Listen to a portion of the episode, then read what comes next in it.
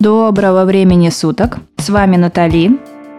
Это первый эпизод подкаста «Юмор как защита». И он будет посвящен сарказму. Насколько ли безобиден сарказм, как его малюют. Вы не оскорбитесь, если буду периодически переходить на «ты» вместо «вы». Если вас это не сильно задевает, то нам с тобой по пути. Чтобы понимать мою нить повествования о сарказме, как о приеме в юморе, дам определение с лексической стороны и психической стороны. Сарказм в переводе с греческого «сарказейн» – «разрывать плоть, как собака». Согласитесь, а, термин уже не выглядит так привлекательно, как а, воспринимался раньше, да, после такой информации. В переводе на простой язык это скрытый стёб, местами утонченная издевка. Тут у меня сразу такой образ всплывает – как лондонские джентльмены, которые могли хлестко завернуть оппоненту пощечину, используя только слова. Не пули. Как говорится, пули-то убивают, а слова могут только ранить. Люди часто используют сарказм с целью задеть, обидеть, высмеять, оскорбить оппонента. С психологической стороны сарказм – это в большинстве случаев пассивная агрессия. Выражается не напрямую, потому что напрямую конфликтовать многим людям некомфортно, Человек в итоге не высказывает полностью то, что имеет в виду и чувствует на самом деле. Но как бы сарказм помогает ему намекать. Сарказм чаще используют люди подавленные, чувствующие свою внутреннюю ущербность, накопившие злость. Это как хейтеры, которые пишут негативные комментарии в соцсетях и не могут остановиться. Явно они это делают не на радостях, и не с желанием показать свое красноречие блогеру или другому человеку. Классические примеры сарказма, которые всплывают в моей памяти, это следующее. «Я же пошутила. Что, ты обиделся, что ли?» «Не делай, что хочешь». А мог бы догадаться, что непонятного-то. Вот вырастешь, поймешь. Еще даже делают приставку «вот будут свои дети», тогда поймешь. Делаю ставку, что у каждого второго хоть раз в жизни такое было. Психически умеренно здоровые люди к сарказму прибегают только в исключительных случаях. Они пользуются им на постоянной основе. Если ты будешь только на нем изъясняться, люди вовсе перестанут тебя понимать, чего ты хочешь и что ты за посыл несешь, ибо даром ясновидения обладает, увы, не каждый, но если только это не твой поклонник, вздыхающий по тебе вечерами.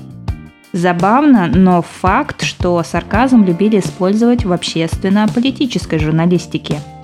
Фильетонистам, людям, которые излагают материал в юморном и сатирическом жанре в печатной форме, в советское время доплачивали сверху, поскольку в отсутствии свободы слова им удавалось сказать многое, если не все.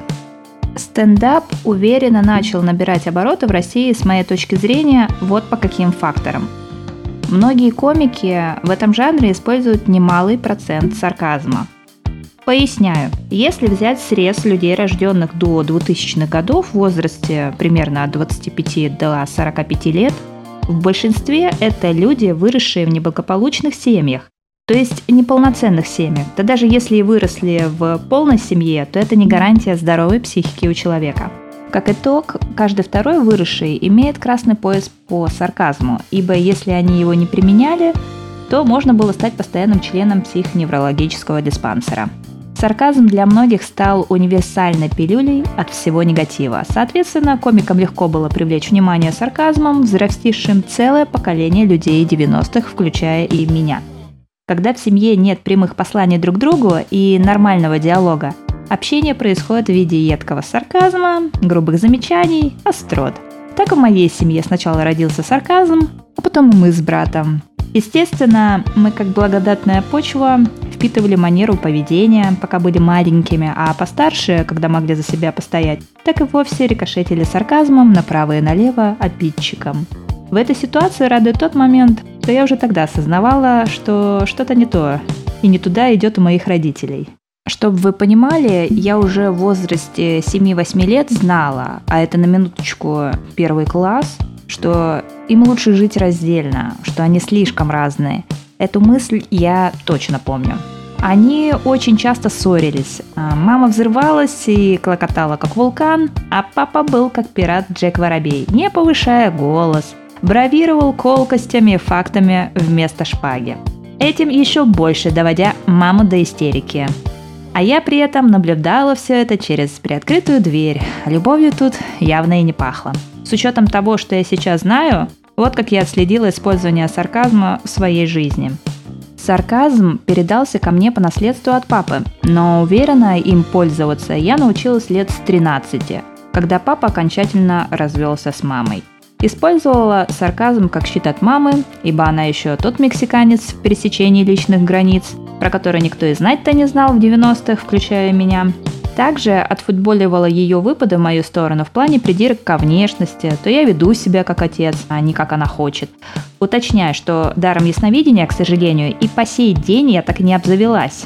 А он бы существенно облегчил мне жизнь как тогда, как и показывает практика, так и сейчас. В школьные годы, не зная, что это сарказм, я называла это явление моей речи как язвительность, а оригинальный стёб.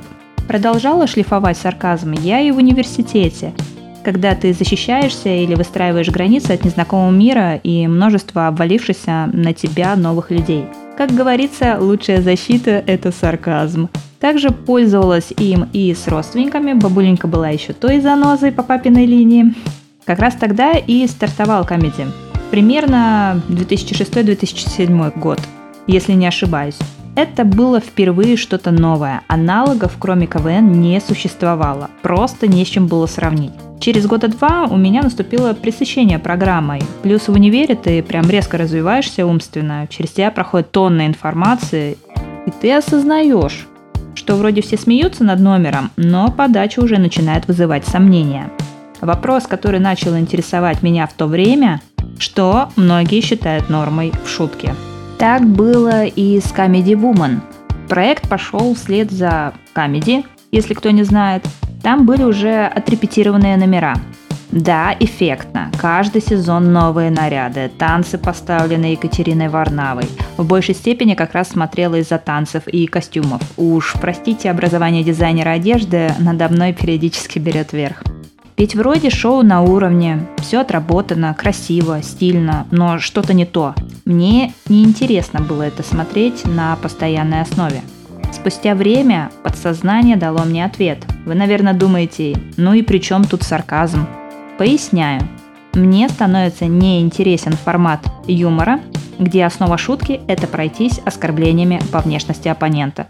Да, они используют интересные речевые обороты и сравнения, но из раза в раз это уже, как по мне, не прокатывает. И это не есть норма хорошего юмора. Если так разобрать, человек изначально не виноват, что он не подходит по твой эталон нормы и красоты. И явно он не ожидает услышать комплимент в виде сарказма с твоей стороны. Кстати, привет параллель знакомого буллинга со школы, где сначала все идет с язвительного сарказма, что, дескать, девочка или мальчик с каким-то уродством, потом подхватывается остальными школьниками и понеслось. При том, что это дефект лишь мнения одного человека, от которого дружно подхватили все остальные – по мне, не есть норма передача в формате батла, где комики должны были прожарить друг друга, нехило пройдясь по внешности, профессии, статусы. Короче, всему тому, за что легко зацепиться. Комик Андрей Арапетов в этом плане красавчик. Показал пример, что можно делать шутки не обсирая, но достойно и смешно. Не поленитесь, посмотрите его выступление, и это не реклама, и мне не идет за это процент. А жаль. Наверное, ты слышал истории блогеров, которые делали операции на нос, уши, щеки и фигуру из-за того, что их задразнили в подростковом возрасте. И ведь ты понимаешь тот факт, что блогер стал популярен со своей природной внешностью, но получив деньги, первым делом, как ни странно, бежит исправлять навязанный ему дефект. Звучит абсурдно, а по факту он уже подростком поверил в то, что с ним что-то не так – когда над ним гадко смеялось много людей, и благодаря чему? Тому же сарказму. А ведь многие не понимают разницы между просто шуткой и сарказмом. И даже если признать тот факт, что ты сейчас обидела человека, просто взять ответственность за свои слова и даже попробовать извиниться, поменять форму общения. Нет, проще списать на то, что ты просто не понимаешь мои шутки. Что обидного-то? По мне, люди только в 21 веке начали подходить к разрыву шаблона «здоровая любовь не равно страдания». А тут еще разорвать шаблон «здоровый юмор не равно сарказм», так это вообще взрыв мозга на ровном месте. С учетом вышеперечисленного, люди не осознают, насколько порой опасную игрушку сарказм они держат в руках. Во рту. Даже при избитой фразе, что кроме оружия сильнее может ранить только слово, Многие продолжают закрывать глаза, крепко вцепившись, как в плюшевого медвежонка, в сарказм. Да, потому что удобно, да, потому что без него я не буду такой интересной, яркой персоной, в компании только с ним у меня есть авторитет. И так далее. Выбирай для себя любое оправдание, что подойдет. Мои соображения на этот счет если твое окружение общается в форме сарказма и всех все устраивает, я подчеркиваю, всех все устраивает – Подтвердив тот момент, что вы не наносите психологический вред друг другу, то в рамках вашей компании это считается нормой. Почему я снова повторяю, что только в вашей компании? Потому что другому человеку вне вашей компании такая форма общения может быть абсолютно неприемлемой. И вы должны это понимать и не удивляться, если вас попросят так не выражаться, либо негативно среагируют и отойдут на безопасное расстояние. Стендап же дал возможность особо смелым особям фонтанировать сарказмом и самоиронией на себя и других со сцены вдоль и поперек. А мы что? А мы и рады, потому что нам это знакомо. Немалый процент людей воспринимает формат масс-медиа, ну это телек, радио, интернет, плюс популярность человека, как экспертное мнение – и, соответственно, высказывание такой персоны многие люди воспринимают как исключительно правильное мнение, и не важно, что это был сарказм в данной программе. Неудивительно, что есть и недовольные люди от стендап, которые не ожидали такого сервиса в виде сарказма, направленного в сторону зала. Если ты проявляешь инициативу на контакт с комиком, то будь просто готов. То и ответственности, как ты к этому отнесешься. Либо поржешь над собой, либо узнаешь о новых затыках в себе и схлопотишь инсайт по самые уши. Приятный бонус. Я думаю, вы наслышаны про ситуации, где зрители требуют извинений, что их оскорбила шутка. Вот тут вспомним, о чем я говорила про уровень сарказма в твоей компании с друзьями. У меня двоякое к этому мнение. Каждую ситуацию лучше рассматривать отдельно. Единственное, что могу сказать, у всех разный уровень самоиронии. И если один человек может открыто поржать, да, именно поржать над собой, своими косяками, то для другого это значит опозориться по полной и признать себя неудачником при всех. И единственный способ реабилитации, репутации для него это просто уехать в другую страну, попутно поджигая свой паспорт. По мне, чтобы научиться иронизировать над собой, нужно активировать функцию железные бубенцы и забить на всех. А по-серьезному то, что вы обратили в шутку свой жизненный косяк, это первый момент, что вы уже приняли это как факт. А если вы еще и со сцены над этим пошутили, то вы и вовсе освободились от этого и стали сильнее. Говорю это с позиции, когда сама начала перерабатывать шутки свои проблемы для стендапа. И это реально нелегко. И надо же еще и написать так, чтобы шутка звучала как сатира, а не жалоба на весь мир, какие все плохие меня обижают – еще немаловажный момент – дать себе время на переживание, чтобы впоследствии на сцене ты не ревел, как таежный медведь, а бодро очеканивал свой материал, смеясь со всеми. Сколько людей подчеркивают, что стендап имеет форму исцеления для выступающих. Не отрицаю и тот момент, что выступление идет в паре с работой психолога – Многие комики – это и Зоя Яровицына, и Ваня Абрамов, и Юлия Ахметова, и Вера Котельникова, ну, как и другие ребята, посещают психолога и прорабатывают свои травмы и затыки. Ремарка. Я не считаю юмор вышеперечисленных комиков плохим. Я их привела в качестве примера, что они ходят к психологу, они об этом открыто говорят в любых своих интервью. Как итог, мы наблюдаем менее токсичный сарказм, либо не такой жесткий с увеличением самоиронии. Согласитесь, такой формы юмор и приятнее слушается, и воспринимается уже по-другому. Кстати, работа со специалистом помогает расширить спектр тем для шуток, которые ты раньше просто не мог озвучить в силу своих запретов и зашоренности взглядов. Итак, Я вас довела своей извилистой тропой к логичному вопросу, а как тогда справляться, собственно, с сарказмом? Один из советов психологов, если вас достали выпадами сарказма со стороны, обезоружить обидчика тем, что согласиться с ним. Ну да, я знаю про это. Не реагировать слишком эмоционально на выпад. Этим в большинстве случаев ты ставишь человека в тупик. Как и фразой, точнее вопросом, что ты хотел этим сказать. Но не бей после этого морду. Также уменьшать количество сарказма в своей речи, переделывать его на самоиронию. Но это я самые основные такие примеры привела. Понятно, что каждую ситуацию надо разбирать индивидуально, и если ты сам это не можешь отследить, то лучше, конечно, это делать со специалистом. Какие плюсы и минусы я выделила? Их также можете дополнить и вы, что особенно приветствую в комментариях. Дамы и господа, отрефлексируйте на этот счет. Буду вам за это признательна. Плюсы сарказма. Первое. Безопасный сарказм обсуждение человека или ситуации с другими людьми. Посмеялись и ладушки. Это осталось при вас и, главное, не дошло до обсуждаемого. Второе. Ты отслеживаешь уровень своего психического состояния через количество сарказма в твоей речи. К примеру, если много на кого-то огрызаешься, ищи причину, задавай себе вопросы. Почему ты хочешь его задевать? От чего защищаешься? Что ты хочешь этим сказать? Узнав причину, тебе легче будет понимать себя. Большой процент сарказма – это маркер, что у тебя внутри на данном этапе не все в порядке. Может, ты хочешь, чтобы от тебя все просто отстали, поэтому всем отвешиваешь хлесткие замечания. Вместо того, чтобы сказать, ребят, сорян, но мне нужен перерыв в общении, у меня передоз.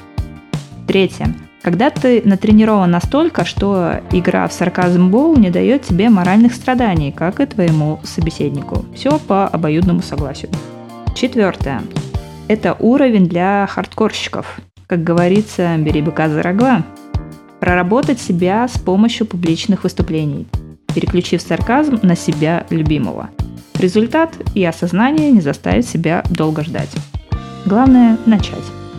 Пятое помогает тебе защититься от незнакомцев, которые нагло себя ведут в общественном месте, чтобы не терпеть это поведение, показав, что со мной так не прокатит. При этом я призываю трезво оценивать обстановку, чтобы потом не тратиться на дантиста и травматолога. Минусы сарказма. Первое. Когда ты систематически не выражаешь напрямую свое недовольство, опасаясь, что тебя не услышат или не поймут. Обычный сценарий, что внутри тебя маринуется злость, и ты потом фонтанируешь ею, нападая на человека с сарказмами. Даешь себе волю по полной, получая от этого удовольствие, попутно травмируя собеседника. Второе. Использование сарказма как манипуляции для достижения своих хотелок, приплетая то чувство вины, то подминание личных границ партнера под себя. Но можно же попросить, но мы же не идем легким путем. Да, девочки и мальчики? Третье употребление сарказма к человеку в унижающем ключе, когда он ошибся или не понял с первого раза. Частый пример сейчас всплывет почти у каждого слушателя. Голосом то учителя, который был в школе, то воспитательницы в детском садике, то преподавателя в университете, начальника на работе. А если человек понимает, что от него напрямую зависит другой человек, то все, тушите свет. Привет абьюз, привет токсичность. Если пробрало, то не стесняйтесь, поделитесь своей историей знакомства с сарказмом в комментариях. Будет достаточно интересно. Подытожу ситуации с сарказмом. Чрезмерное употребление сарказма не есть хорошо. Если только ты не филитонист и журналист и получаешь за это деньги. Меньшее употребление не сделает тебя скучной персоной. Уверена, ты намного интереснее, чем думаешь. Употребляй сарказм поменьше, Плюс понимая, зачем ты сейчас это делаешь. И защищаться сарказмом можно. Это сравнимо с жевательной резинкой. Жуешь ее, но не на постоянной основе. Вот казалось бы, вроде, а что такого в сарказме? Когда при рассмотрении только определения термина, а я напомню, разрывать плоть как собака, в голове появляется ступор от осознания, какой немалый вред ты можешь нанести своему собеседнику, не понимая до конца истинное значение слова. Все вышеозвученное – это мое личное мнение, и оно не претендует на истину в последней инстанции. Забавно, но плюсов в использовании сарказма у меня оказалось больше, чем минусов. Выводы можете сделать сами. Напишите в комментариях, что понравилось и что бы хотели услышать в следующий раз.